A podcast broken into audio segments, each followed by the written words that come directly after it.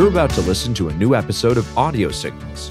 Get ready to take a journey into the known, the unknown, and everything in between.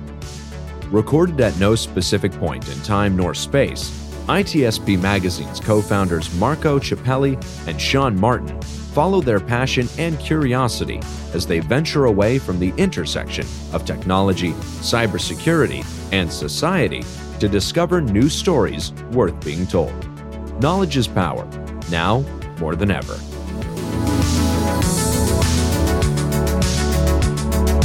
Nintex is the global standard for business process management and automation. The Nintex platform helps their clients accelerate progress on their digital transformation journeys by quickly and easily managing, automating, and optimizing business processes. Learn more at nintex.com. Blue Lava is the first business platform for CISOs to manage their security program. Blue Lava guides security leaders to effectively measure, optimize, and communicate their security program with confidence and ease in one platform. Learn more at bluelava.net.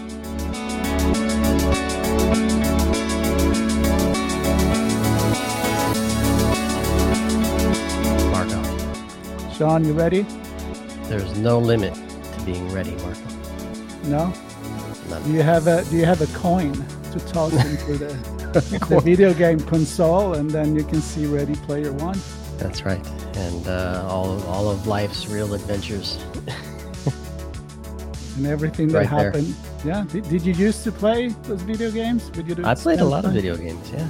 in the Um, arcade. In the uh, yeah, not many at home to be honest with you. I'm not, I'm not one of those guys. I don't know what what the reason was, but I never ended up doing that. But I spent a lot of time, a lot of maybe foolishly, a lot of quarters in, the, in the machines. A lot of times waiting for pizza to to get uh, baked in the oven while you're waiting there. They always And have there the, you the- go. the tabletop uh, Pac-Man. I always back to food, Mark. Yeah, it's a good bring back to food. All right, all right.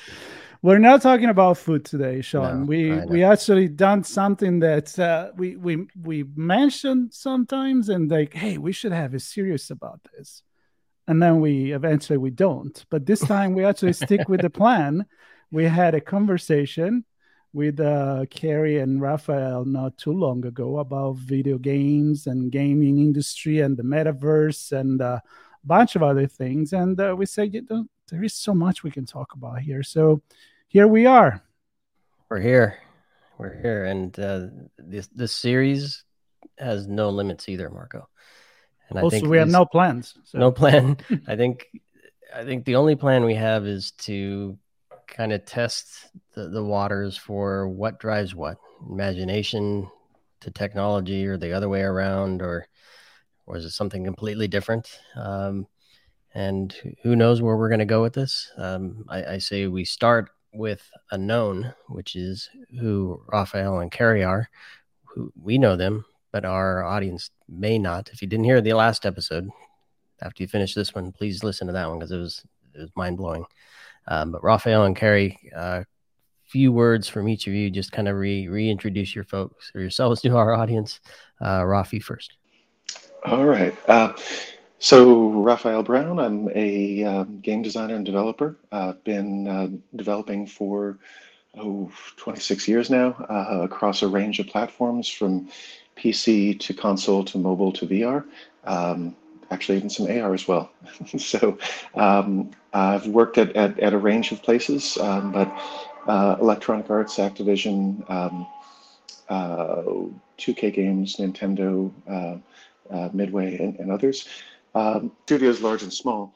Um, I, I think that just to sum it up, um, I try to be uh, technology agnostic. Um, I try to kind of remember and remind myself to be a, a, a pure designer, um, which means that I want to sit down with whatever technology is ahead of me and try to figure out how to optimize for that and make a good experience for the player. Uh, the player, a user centric design is the most important thing for a good game designer. Make a good experience that the player can feel like they can get immersed in. And Carrie, you don't care about the user, right? Oh. Well, I, I, do care about the user, but uh, I'm joking, of course. Yes. to an extent, not as much as Raf does. I mean, I, I care more about the about the technology part of it. Um, I think I, I, would describe myself as technologically curious. Uh, I've been, I've been, uh, I've been started my career as a developer before going on to work in massive game studios, uh, Electronic Arts, where I met Raf, and then working at uh, Nexon, been part of the leadership team that took it public before joining smaller studios, and then now I'm finally deep into the technology space, AI, virtual worlds, metaverse, and what what implications AI has uh, for all of these stuff, and and beyond beyond just games, um, and that's uh, that's what uh, that what keeps it uh, interesting for me, and I'm happy to happy to be here and talk more about that. Nice, nice. Well, we'll, we'll see where this goes. Um, let, us kick it off. I, so you all know that I played console games at the arcade and, and at the pizza joint. Um, what about you guys? I think it sounds like Midway. I think that's a it's a company that makes some of those. I, I presume, Rafael, you you you had to play them. what about what about? Uh, uh in, oh, I've I've always yeah. played games. Yeah. Um, so um, I I think like a lot of um, a lot of game designers in in, in my time, um, we played like I, I played card games, board games, um, arcade games. Um, you know, I my my first my first uh, not game system but computer was a, a TI ninety nine. Um, you know, I, I learned to program BASIC on that. Um, oftentimes copying out of uh, out of magazines. You know, literally going like, okay, it says this here, type this in. Um, you know, because you know that was kind of how you got started back in, in, in that time. Um, I, you know, my my parents were very receptive to creative endeavors. They're both teachers. Um, because of that, um, I got exposed to um, Dungeons and Dragons back at uh, at a summer camp uh, outside of Seattle, and from there got kind of a lifelong fascination with the creation of games and the connection also between games and storytelling and the notion that that uh, games are about play and they're about this kind of playful interactive storytelling um, I, I very quickly connected the fact that my father had a close family friend who was a Ghanaian master drummer who in his spare time would uh, would tell my brother and I stories. You know, he would come over after performances and he would tell us stories of Anansi the spider. Um, that notion of telling us a story and having that story come to life, I connected to then going and playing um, Dungeons and Dragons around a literal campfire and going, oh, right, there's a rule book and dice but we don't actually need it. Um, these are expressions of rules, and rules are ways to codify how we can work and interact. But we can also just sit here around a campfire as kids in summer camp in the late 70s and basically go, one person is creating a story and the rest of us are participating. It's call and response. Um, the story is the thing that we create together and realizing that there's not that much of a jump from that to playing on an Atari 2600 or to going into an arcade and sitting down with an arcade cabinet and realizing that these things are all connected. That if I'm sitting down with Robotron 2084 or uh, Moon Patrol or any number of games like that, it's it's collectively creating a story together and the story is not the narrative that might be at the top of the cabinet, um, the story is the experience. So to me, it's always been about bringing those things together and then just figuring out in this next session, how much can we tell? How much can we show? What interaction is capable? What does the technology allow us to do to replace the dice? Yeah, and you you said it wasn't a big a big leap from the campfire to a a T1, but but there, it does have technology, right? The computer, and I guess the the point I want to take to Carrie is you might have a really great story, and you can share that easily around a campfire. Maybe create a, a simple game to represent that story on a on a computer. But it's that story, and I always there's a there's a story that my grandfather used to tell me. It was a dark and stormy night. The boys around the fire sat. The, the boys said, "Tell us a story, Jack." And Jack said, "Okay, boys, here it goes." It was a dark and stormy night. The boys around so, the boys around the fire sat. They said, "Tell us a story, Jack." And Jack said, "Okay, boys, here it goes." It was a dark. Kind of get the point, right? It was that's the story. That's what they're able to tell. So, Carrie, that how do you manage the relationship with technology to actually be prepared or be able to tell the story that you want to tell in the game? Oh, and I think I think you, you it, it's that's a very interesting factor. So technology is always, I think, with creative stuff. I mean, it's, it's a bit of a bit of a balancing act. So you you you technology is always, I feel, a lot of times playing sort of catch up to to the folks who are creative. Eh, where, for example, you said dark and stormy night. Now there's a whole bunch of stuff. There's an emotional aspect to it, which you've got to capture. There's a visual aspect to it, which a lot of it eh, eh, is. I mean, your imagination can do a lot of things with that now, to bring that into an actual screen, there's a whole bunch of so that emotion has to be created using technology, using visual effects. Uh, sound is another big piece of it, uh, and then overall environment that that portrays that emotion of dark and stormy night. And so, while it sounds simple enough it, eh, when you're sitting on a campfire, creating or recreating that same effect in, in inside a piece of software is is extremely challenging. Um, and you also want to have the same sort of uniform experience. When you say dark and stormy night, just about anybody listening to that automatically is there's thunder, lightning going on, it's castle, so that stuff is pictured. And now, if you want to portray that on on an actual computer screen, there's a lot going on behind the scenes in terms of just even get anywhere close to that. So, I think technology has always. Um, I think in this case, in this specific case, I have to concede that technology sort of plays catch up to to people who are creative where we are always striving to to take what the creative people want to convey and then convey it properly in, in its truest form in technology.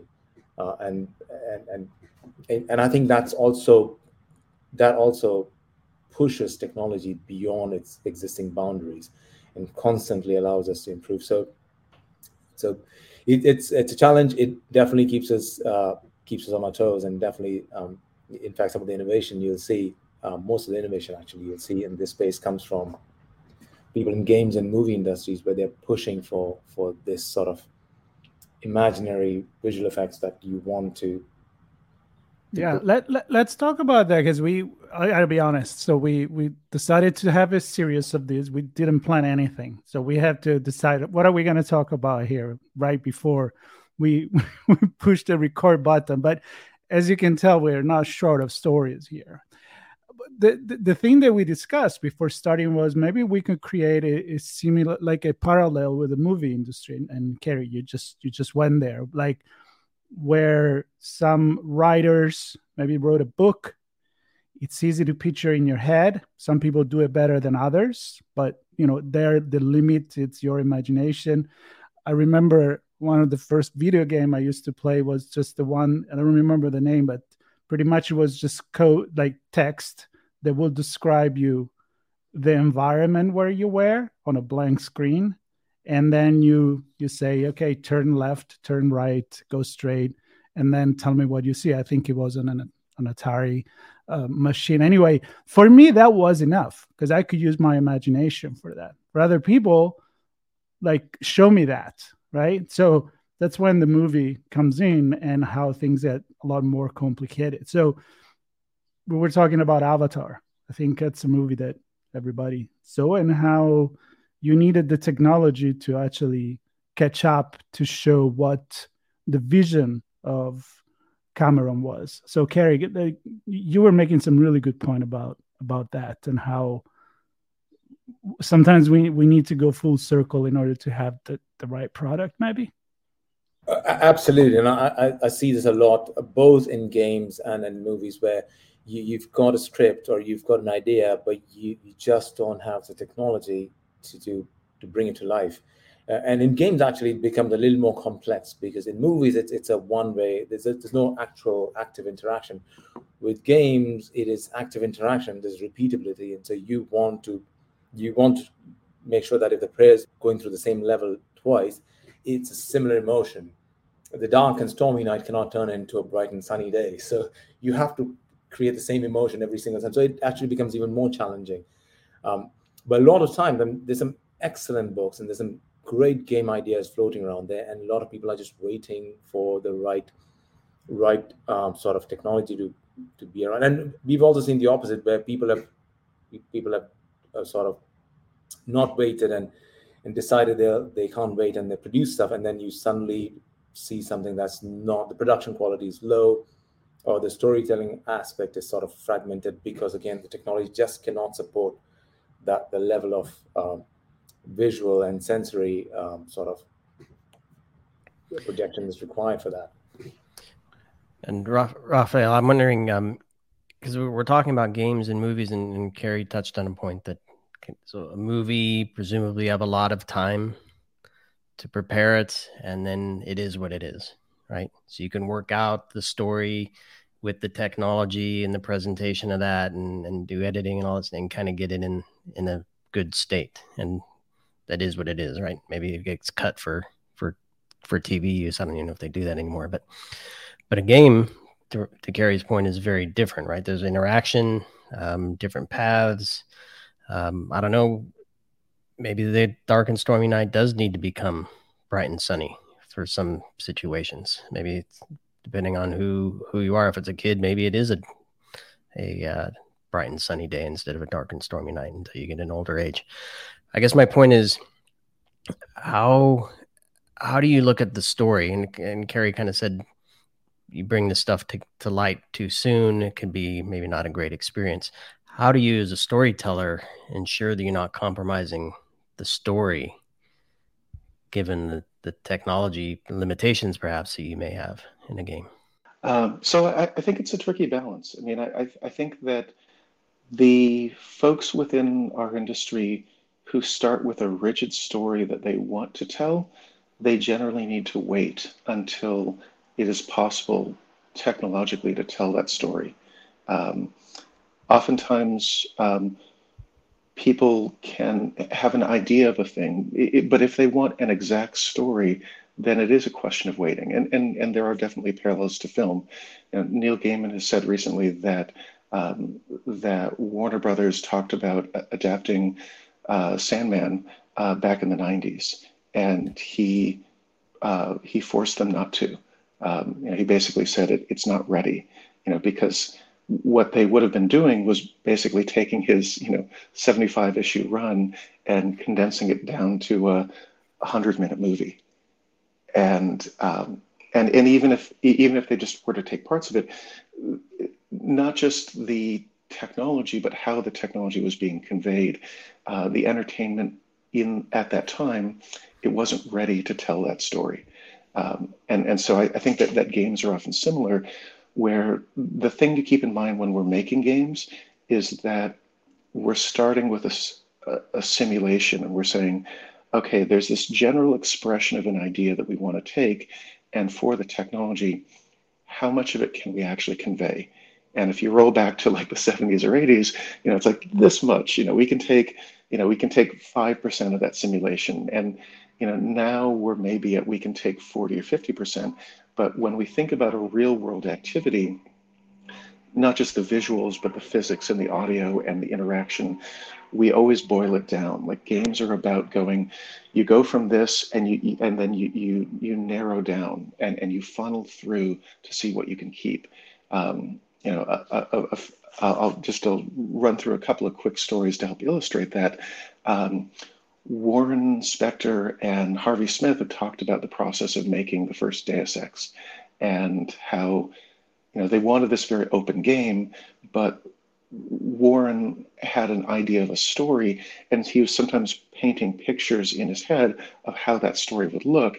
And Harvey would have to go like, okay, we can do a um, we can do a camp rescue here, um, but you can't have a thousand people and we can't because we can't render that many um, and we can't move the, all those people around like you have a, a big scene we're going to have to boil that down like what's the essence of that scene you know, it, it, it's almost like indie filmmaking going like, you want this big thing, great. Here's our budget. What can we do with five people, not a thousand? so that, that's really important um, in terms of, of, of a presentation of a scene, but also sometimes it's just the core of what you can render. Um, so like, like a, a, good example of that, just shifting over to id Software, um, is that they went from Wolfenstein to Doom and they went, okay, we can kind of do this two and a half D thing. And then after after Doom, and they'd done Doom and Doom 2, and they're like, okay, we've done a lot of this one thing. All of those guys were, you know, all those guys were playing basically D&D together. They wanted to do a big, expansive RPG um, because they were playing that and they were li- literally like, let's take a bunch of our RPG and party mechanics and all of this and this fantasy world, and let's transport it into the, into the computer. And that was an early idea. And then kind of the rubber hits the road, and and Carmack realizes like, okay, I can I can bring this into 3D, but there's only so much I can bring into 3D. And so Quake starts as this RPG on paper, and then they cut and they cut and they cut. And at a certain point, he's like, guys, we need to ship a game soon. you know, like th- there, there's a reality of like we need to make a thing, and he's like, this is what we have available. Um, what we can do in the time remaining, it'll look pretty cool, and it'll be much more. It'll really be 3D, but we're mostly going to do the sort of shooter stuff that we did with Doom because that's what we can do now, and all this RPG stuff. We, we can't render it. We can't run it. It's too complex. And so, like, he had to kind of go in and go, um, what can we make quickly in the time remaining um, because we have a production schedule and we have a budget and we have a contract and we're supposed to ship a thing at a certain point in time and we're running out of time. And so, at, at a certain point, they basically went, well, they built parts of a bunch of different levels and they repurposed all those and they built and modified and grew them but they effectively ended up with four designers building in four radically different styles, uh, building different sets of levels because initially they envisioned they were going to have this world and then they realized that the tech wasn't ready for that. And so then you've essentially got like John Romero and Sandy Petersen and Tom Hall and um, and Tim Willits building um, and, and American McGee, but like they're building in different styles and they're not trying to, to bring that together. They're basically going, okay, so there's just going to be this central hub and the stuff that you build is going to it's going to be the play that we had before because we know that and we know it works and we're going to focus on learning these 3d level tools and we're just going to make that and John's convinced that it can be faster and more fluid than it ever was before, and we're just going to go with that. And so then you've basically got John Carmack and Michael Abrash going, we can make it feel fluid at 60 frames a second, and it's going to be smooth like butter.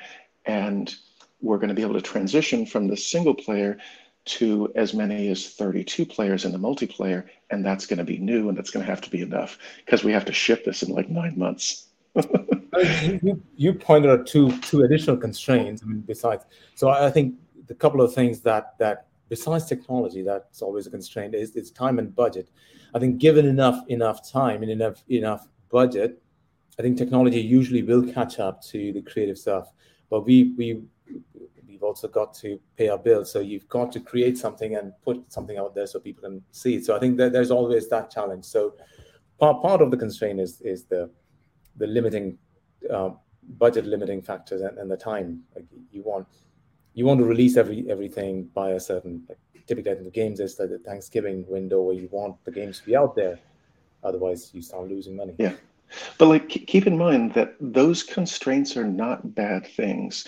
That that notion of you have this much time and money, your your team has a particular experience.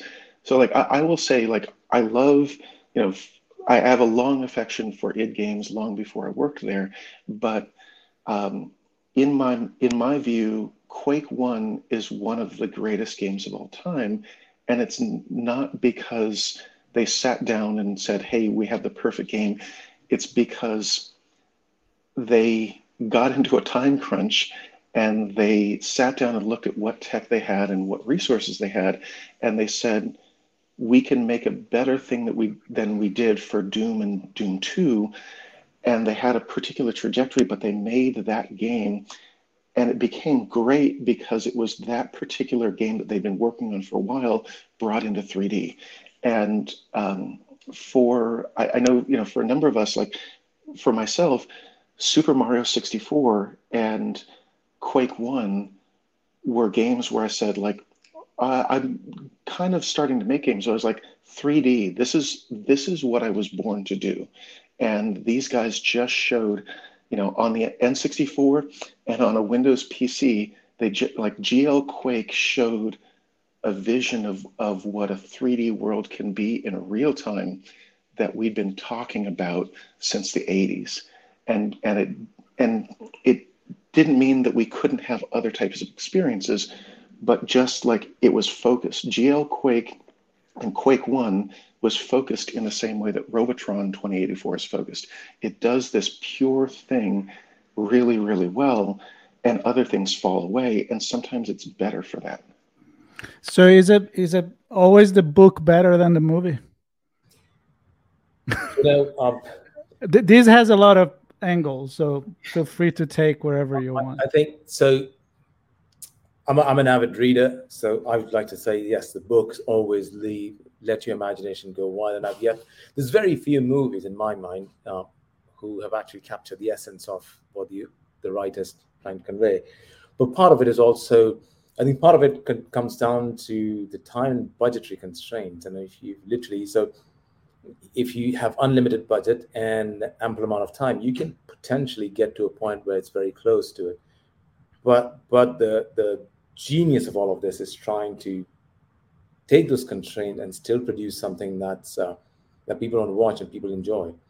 Um, so, okay. Oh, no, no, I, I just want to add to that because I'm thinking as you're describing certain things here, and I'm thinking like, if you are the director that write the movie, or if you are the director of the video game and you write the script, you know what you can do and what you cannot do. So you're kind of writing with what you could realize in mind. So you're constrict, right, Raphael? But but you you you play with the creativity that it allows. Yes, you. yes, and yes and no. Um, so I, I, will say that um, I think every single game that I've worked on. Um, has, let's say that that has a coherent level sequence, has changed the order of those levels prior to ship every single game. Um, you have an idea of a story, you have an idea of a sequence, but things change and get cut. Um, and, and, sometimes for, for all sorts of reasons. Like I can remember working on The Hobbit, and we had a, a great level designer who built out a fantastic vision of Rivendell. Um, and the Tolkien estate, uh, and, and, and it got approved by Tolkien Enterprises, and the Tolkien estate saw it and was like, that's not Rivendell. Um, and, and we're like, well, it, it, we thought this would be our Rivendell. And, and they're like, yeah, so that's not going to work. Like, so we ended up mostly cutting Rivendell because we didn't have time in the schedule after building up this fantastic vision of Rivendell that worked and was going to have all this RPG interaction. And they're like, yeah, that's not Rivendell. So we're like, oh, so that gets removed. Now we need to move things around. And we like, we were literally like, we have to keep the sequencing of the book, but we have to shift things around because this level failed, this level got cut. And, and you just, you, you adapt with what you have um, which, to be fair, often happens in, in, film as well. That that the the editor is sometimes bringing the story together and going like, this scene doesn't work here, but it works over here.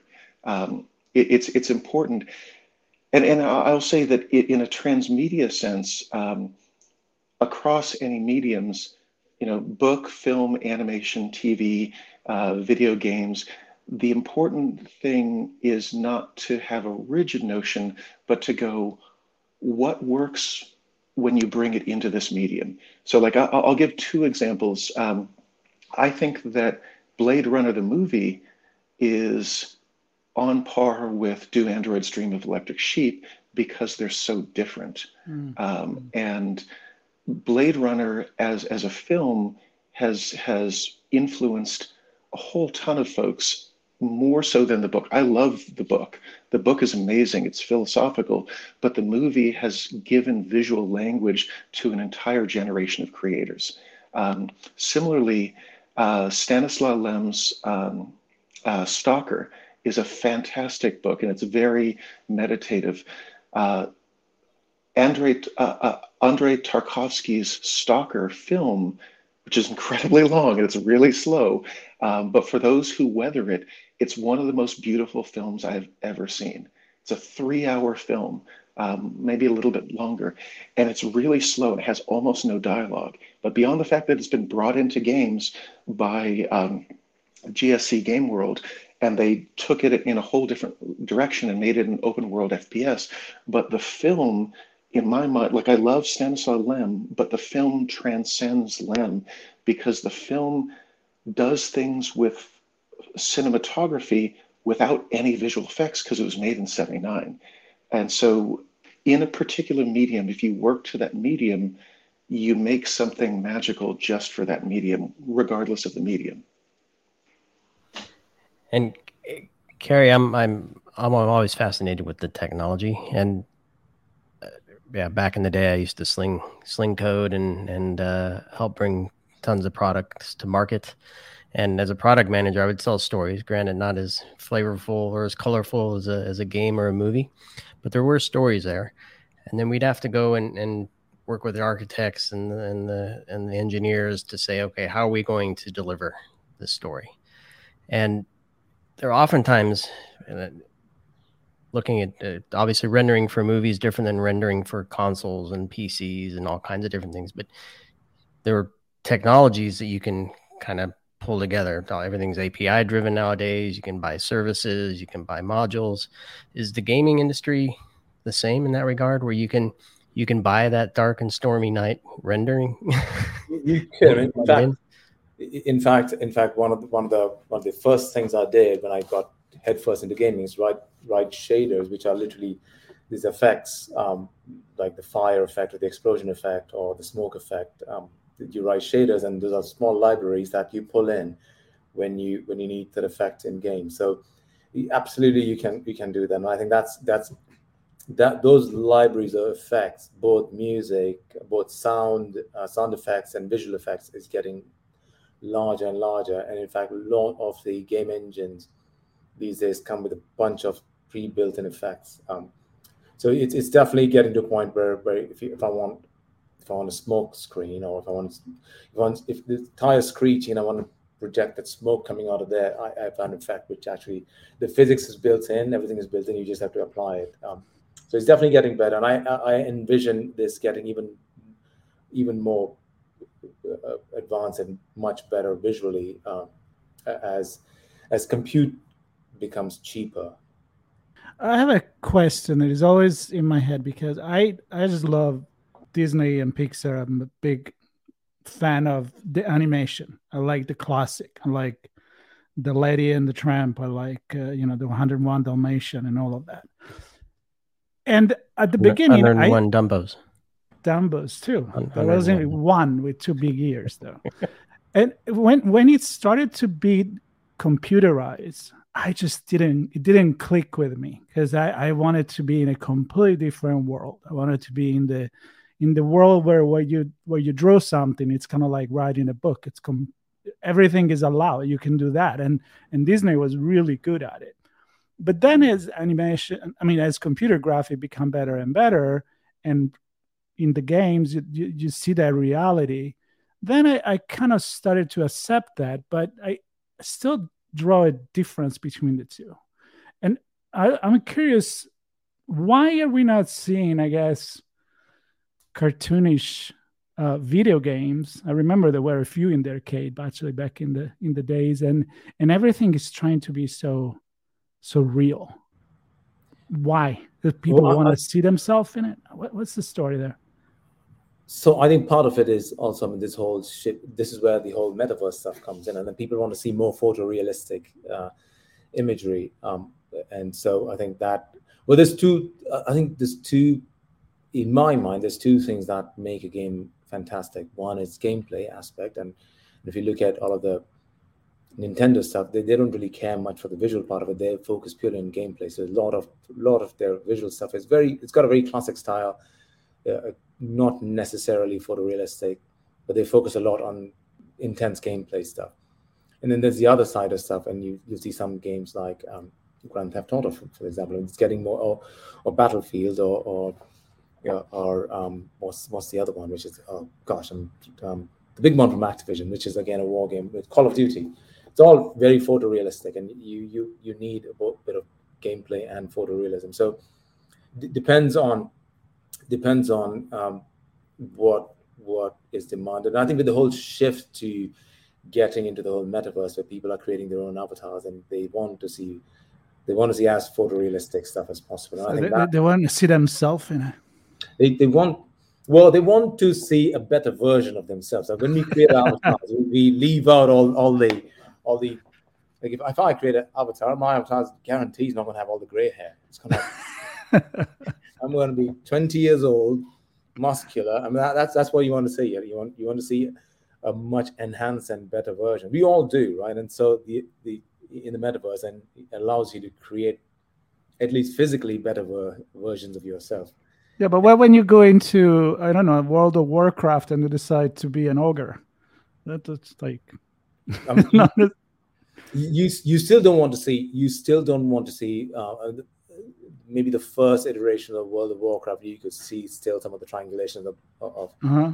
And the the, the polygon Yeah. rendering. But No, now, I was just joking about that. Yeah. But now you want to see you want to see the hair moving, you want to see the wind effect and all of that stuff. So all of people, even if you're looking at non-photorealistic vision, you want the rest of the you want the physics of the environment Mm. to actually impact. So so sneezes and talking, and then uh, you know people want binaural sound, and people want if there's a breeze, they want the hair floating, and then they, they want the, the wrinkles in the dresses, uh, the costumes they're wearing. So all these are minor details, but all of that actually have these subtle subtle details actually make for a better overall layer experience.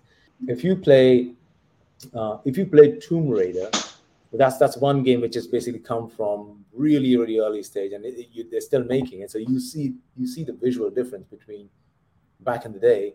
If you Lara Croft's jaw is very like square, it, it- there's there's Mhm. very geometric, and now it's more human-like. It's more photorealistic. So The lighting and everything. Yeah. The well, and, and there's there's a sense of of um, some of the old types of of production uh, become indie, um, and and it's not that they don't happen, but so so like think of it as uh, Cuphead as an example is a 2D game with that, that that's all um, you know it's it's all visual style that's a it's harkening back to the early days of Disney. Um, and you know it, it kind of combines um, fast action shooter, you know, shoot 'em up aspects with, um, with with those sorts of visuals. Uh, Ori and the Blind Forest, Hollow Knight, um, Limbo. Like th- th- there are a ton of games that are often simpler and they're smaller productions, and and they're made by indie folks that are you know usually you know teams of of like let's say loosely speaking five to to, to 15 um, sometimes even smaller. Like fez I- if, i remember correctly was was made by two folks. Um, and um, so you find that there's there's a active and vibrant space for indie games but the bigger players the publishers and the internal studios are always kind of pushing for the blockbusters and so think of it as like the activision blizzards and the electronic arts and ubisofts or um, you know, like a, a Sony or a Microsoft w- w- or Nintendo will fund and have some of those indies because they have a platform, but their own productions get bigger and bigger. Um, and, and and sometimes it gets hard then to uh, to kind of keep that together. So like a, a good example is recently uh, Sega showed the new Sonic, which is Sonic Frontiers as an open world game, and people, you know, there's been a reaction to it where people are like, well, so there's Sonic there, and then there's a thing that looks like an Unreal 5 tech demo, and everything is realistic, and then there's Sonic. Um, mm-hmm. and, and so people are looking at it and they're going like, well, Sonic should have a background in an environment that visually matches him, and you guys don't. Because Sonic has an, a visual aesthetic that goes back to the Sega Genesis. Um, and, and the thing is that it's actually in some respects hard to do a a heavily stylized visual style. It's not impossible, but it's harder to do that with a big complex world where you have grass and you have waves and you have all sorts of, of you know trees like to make everything stylized with a really big world it's kind of easier to go well if we set all of our artists up to do a realistic style and we're making need for speed they know what to look for maybe there's a little bit of filtering on top there's a mm. little bit of a visual tweak but it's a lot easier than to go okay let's make everything look like cuphead but it's a big 3d world that's the size of, of a gta world uh, right. uh, every, everything everything big goes towards realism because it's easier if you've got a team of you know 100 to 200 to 500 to go copy the real world. I never thought it that way. Like the car game, like GT, and and like the cars dynamic and and the way they turn and everything. I guess if you were going to invent a, a, new way to do that, that that will be extremely complex. Like talking, recreating an entire Co- word, an entire language. yes, right? Co- copying the real world is often the easiest thing to do, even if it's hard technologically. You just go look outside make it like that.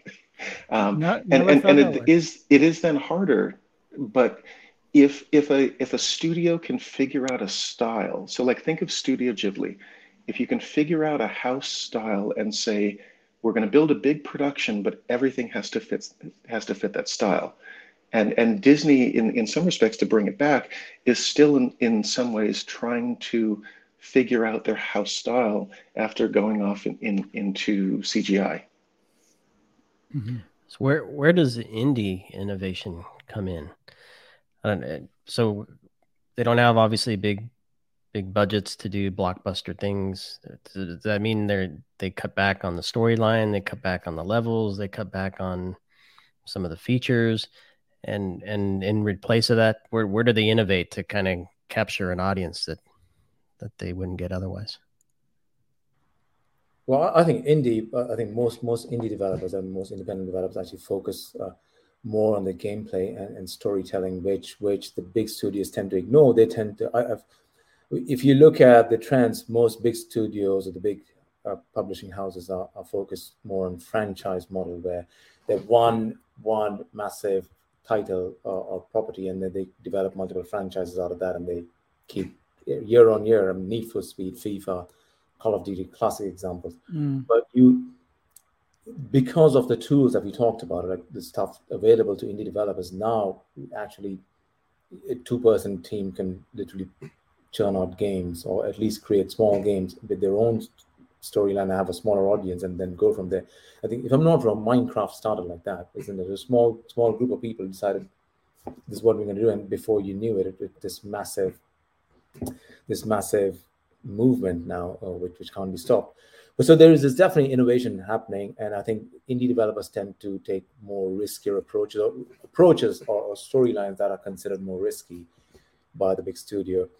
Uh, most big publishing houses have got external constraints, like they've got the shareholders, they've got the board of directors, they've got a captive audience that they want to cater to and, and not sort of turn off. While indies, when you're starting out, you're literally starting with a blank slate. So if there's something that you want to do, which is can be borderline controversial, but you can still go and do it, or it's borderline risky in terms of brand new concept, never been explored, um, too risky for big studios. So there's a lot of innovation in storytelling and creativity there. And because they're budget constrained, you'd be surprised how much innovation happens in, in constraints, um, timelines, and budgets. Any any examples, maybe uh, you or Raf, to to say this would have never been done? Well, I'll, I'll give you an old example, but Okay. slightly away from games. But but it's, if you guys remember the movie called Blair Witch Project, Oh yeah. it, it Yes. was was a tiny movie, tiny, literally short. I think it was it was deliberate, but it had tiny but tiny budget, small crew, super small crew, but it's become a cult classic. Uh, it's become this massive, massive thing. Yeah, and then you've you've seen the opposite. You've seen Waterworld, which is massive, multi-million dollar budget and went straight to the bottom of the seafloor. Uh, but Literally. literally, yes. But but in games, I'm not. I, I'm trying to think of. Um, I'll, I'll, I'll throw a couple of examples out. So, um, Braid, um, you know, Braid was was made by one one developer, um, you know, Jonathan Blow. You know, he then, you know, his his next game was made by 15 people, and and, and they grew kind of their vision. But he had a notion of, of, of a story about kind of love and loss and like dealing with um, uh, with a breakup, and and he put that into a game, and he built a game that was actually a fairly punishing game around uh, platforming and um, and time reversal, but it was connected to this notion that he was trying to deal with a personal you know relationship and he was tr- and he was trying to not just go like let me you know badmouth. He, he was basically going like let me deal with the feeling of loss and isolation and wanting to have a do-over. And let me put that into a notion of platforming where the character where the player can rewind the character to to do the the, the difficult things again. And and so definitely I, I've seen any number of, of um, games where, as, as Carrie said, the indie developer um, puts it connects ideas of gameplay and story together. You know, Fez is another great example where you go, okay, you've got a 2D world and you've got, but the world can rotate, but you can only see, you know, two dimensions at a time. Um, Monument Valley is, is another um, where, where you go, they they wanted to play with optical illusions and geometry, um, but there's also a very touching story that's going along with it, and so it's rare but still possible to see larger groups do that. Um, Ubisoft at one point with their game art framework said, "Hey, we're going to do we're going to go back intentionally and do 2D gameplay." And uh, not just with Rayman, but you know, like they, they, told a, a, war story um, you know, about uh, World War One um, in in a cartoony style with simple exploration and platforming and a little bit of stealth. But you know, they they kind of intentionally were like, this will recharge some of our folks by letting them go off in a small group and make a thing that's away from our big productions that have 150 to 500 people. Let's let 30 people go off here and work on something and they're actually in groups of like you know five to ten so that's very possible but you almost have to intentionally do it because sometimes with a big company it's the opportunity cost they go hey um, we're only going to put out so many and we're only going to put out and market so many games a year um, do we want to market a small game and and then you get ea with you know um, you know after ea has had um, a lot of bad press. They go, we're going to, you know, we may have shut down EA partners, but we're going to do EA originals and we need to rehabilitate our image and we're going to work with indies. You know, the EA original stuff is not coming from internal, but they're going, we'll do games like It Takes Two, um, you know, where it's really about a story of two people who who are their relationship is breaking down and they're going into a divorce and they've been sucked into a game and in the game they have to cooperate. Like those ideas happen better when you make something small and when you give time to find the pacing of what the story is and you have enough time to make the gameplay creative and unusual and you don't have to go okay, so we're making Need for like I, I can remember you know EA production meetings going. So Need for Speed comes out every year on Black Friday. How many days do we have? And we go like, this is how much we have to make, right. and it becomes regimented because you go structurally. We have to build all stuff. Sometimes when you're smaller, now or 20 years ago or 10 years in the future, you'll go, we can still make a small, intimate thing because we have the time to do it and we have the technology to do it, but we can actually afford to experiment. That's what they call feeding the beast, right? When you become big so, enough, too big to to and to maintain the beast, you know, to maintain all the people working. And so you're like, this is not about making an innovative game. This is about meeting the bottom line of, yep, every year we got to come out with this. Well, the other thing, thing is that most indie indie indie developers can actually experiment cheaply. They they their right. cost of experimentation is significantly cheaper than something right. like Electronic Arts or an Activision. Because um, well, they Electronic Arts and Activision or companies like that will not do something cheap. I mean, even if they do it, they send two people to create something. They have to put some marketing dollars behind it. There's a whole system in place for them for indies, if they've got nothing to lose, and they go like, just mm. kind of do this crazy idea, let's throw it out there because this we love it. Let's go. Nobody's going to tell us it has to come out on Black Friday. It'll come out exactly when we want it to come out, and then mm. boom. Love it, love it, love it, and uh, and I think I have a lot of ideas on what we can talk about next time. Are you going to be uh, Roger Rabbit in the next uh, Water World video game, Marco? You know, I, when we were talking about that that um, Sonic into a, a, world that is not him. I, I thought about Who Framed Roger Rabbit. Well, that was and, an excellent yeah. movie. Yeah, it was yeah and there was that really distinct yeah. cartoonish. I mean, even in Mary Poppins, you have the scene with kind of felt unnatural, but it was it was. Um, Mask was another movie that was really right. well. Oh, the Mask was good. Yeah, with, with the animation. The, Actually, have any of you guys seen the new uh, Chip 'n Dale Rescue Rangers movie? Chip 'n Dale. Because uh, because I will say it's kind of the Who Framed Roger Rabbit of our time. Oh, really? Um, yeah. So I, it, they have a lot of great inside jokes, but um, they went out of their way and they worked really hard. You know, to be fair, the the, the producers um, behind that, director worked really hard with Disney Legal to be able to bring in other um, other creations because they didn't want it to be oh here's a world about animation characters and they're all Disney characters. They're like no no we need to have this this functioning fictional LA that has all of these different animated characters from different scenarios. Like they, they, they specifically referenced the Who Framed Roger Rabbit scene where you've got Donald Duck and Daffy Duck playing piano together. They're like, we need that sort of thing. And and and the thing is that they pull it off. Like they they actually have a range of animated characters. And one of the funniest things in that movie, and, and, and I still kind of giggle when I see it, is that they brought in Ugly Sonic. For, for any listeners that don't know who Ugly Sonic is, Ugly Sonic was the original design for the Sonic movie, um, where he's got kind of human teeth and, and he's kind of real, more realistically rendered, and he's not quite as cartoony, and his proportions are more human-like.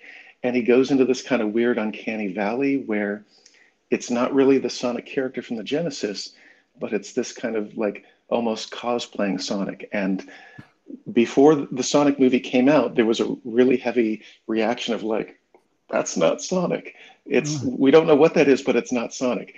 So in the Chip 'n Dale Rescue Rangers movie, they actually call him like he calls himself Ugly Sonic. Like he is he is literally in that movie. He's the failed actor that they dropped where they went to the one that they used for the movie and he's in a comic convention and he's like hawking his his wares and it, it works because they have all these different characters that are different ip and different universes and they bring them together and that's just one of many examples where he's self-referential he's voiced by a fantastic comedian and he makes fun of himself and he's talking about how he's going to get into a um, into a crime procedural uh, which is going to be called if i remember correctly it's It, it's it's it's like it, it, it's like ugly crime, uglier Sonic, like it, it or like ug, ugly Sonic, uglier crimes. But like he's he's constantly playing with the notion that he was rejected by the mainstream. So and yet it was the original one.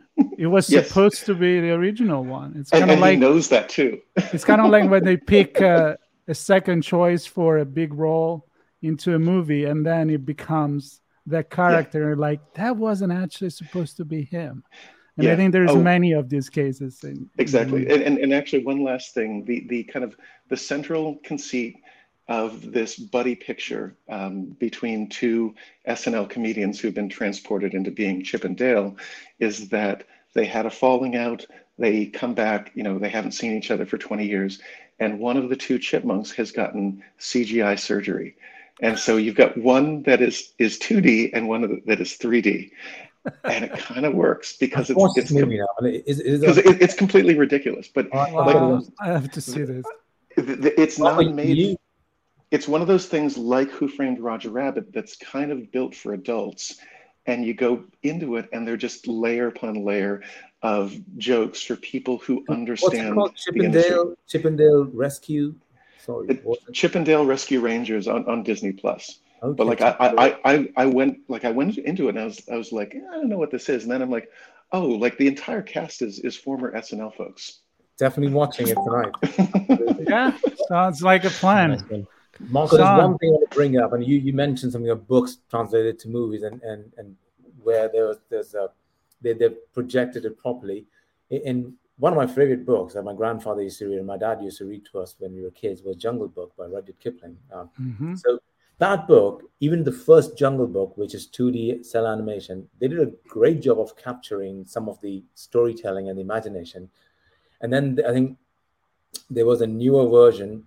They did a live action. Disney did a live action, yep. which again, I was, I was, I didn't have a lot of hopes for it, but they did a great job. I mean, of of basically capturing the essence of that book, both in terms of storytelling and the visuals into the live action. So I think that's that's one of the few book to movies of recent time that comes to mind, which actually done done a which comes quite close to what what did Kipling wanted uh, Uh, on his in, in his storytelling to.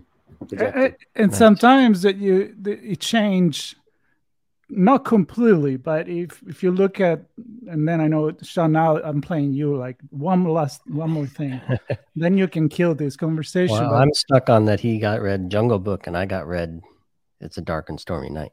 Yeah. There's a little mismatch. Well, my, my last reference is going to be very Italian actually because it's, it's about Pinocchio. Like a lot of people know the story of Pinocchio as it was told by Disney, which is pretty pretty loose interpretation of what Collodi wrote. It, it's a safe interpretation now. it's it's it's uh, way darker in the in the Collodi original one.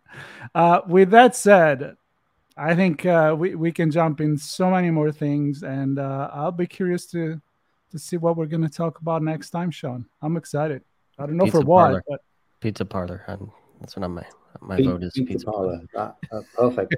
also, there, there is there is now 3D rendered pizza driven by AI, and we could talk, and I could talk awesome on, on that. And All right.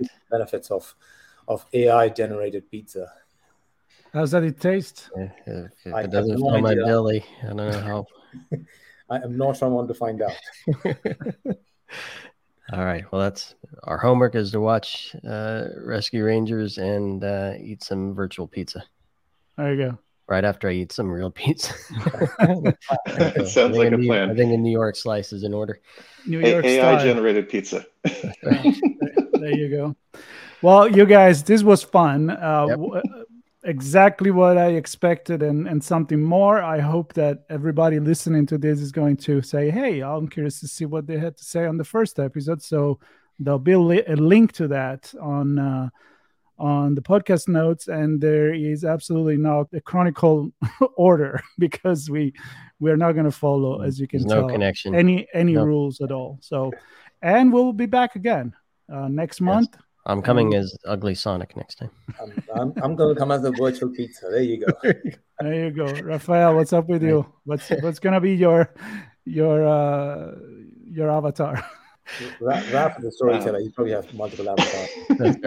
Well, I, I, was I was going to say Ugly Sonic, but Oh, um, but, sorry, you can be but- ugly, but- son. but- I'll, but- I'll do something else. no, no, no, it, it's okay. Um, I, I was going to say Ugly Sonic, but instead I'm going to say uh, Sweet Pete, and I'm going to ask you guys to watch Rescue Rangers and and uh, and, and figure out who Sweet Pete is and who plays him because it's amusing.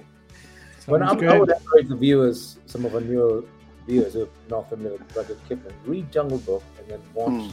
two movies. Actually, that's a very classic example of, of how Yeah. literature has been converted to Mm. visual Yeah. media. And changes in tech as well. That's, Yeah. that's still one one of my favorite books uh, of all time. It's a It fantastic. definitely is, is mine. There- There is no, there is a dark and stormy night in there in the last. so Sean, you have point. Right. right. And, and you get- know, I get it. every You know the- Go ahead. Every time I, I think of of, of uh, it's a dark and stormy night, I, I think of um, uh, I, I think of Peanuts, uh, Charlie Brown, and, uh, and and and the the representation of of it's a dark and stormy night that, that was brought into there, where uh, where if I remember correctly, Snoopy's writing it's a dark and stormy night, like that's his great American novel. and, and and he's, he just cannot get past that, right? It's like, Exactly. For me, dark and stormy is a cocktail. which is, uh, there you go. Now we're gonna go there too. All right, I think it's time to say goodbye. We just hit the one hour uh, mark. So. Uh, thank you for following, and we hope you had some fun, and uh, you'll be with us next time. Wonderful. Love it. Yeah, thank you so much. Love it. Thanks, everybody. Blue Lava is the first business platform for CISOs to manage their security program. Blue Lava guides security leaders to effectively measure, optimize, and communicate their security program with confidence and ease in one platform. Learn more at bluelava.net. Nintex is the global standard for business process management and automation. The Nintex platform helps their clients accelerate progress on their digital transformation journeys by quickly and easily managing, automating, and optimizing business processes. Learn more at nintex.com.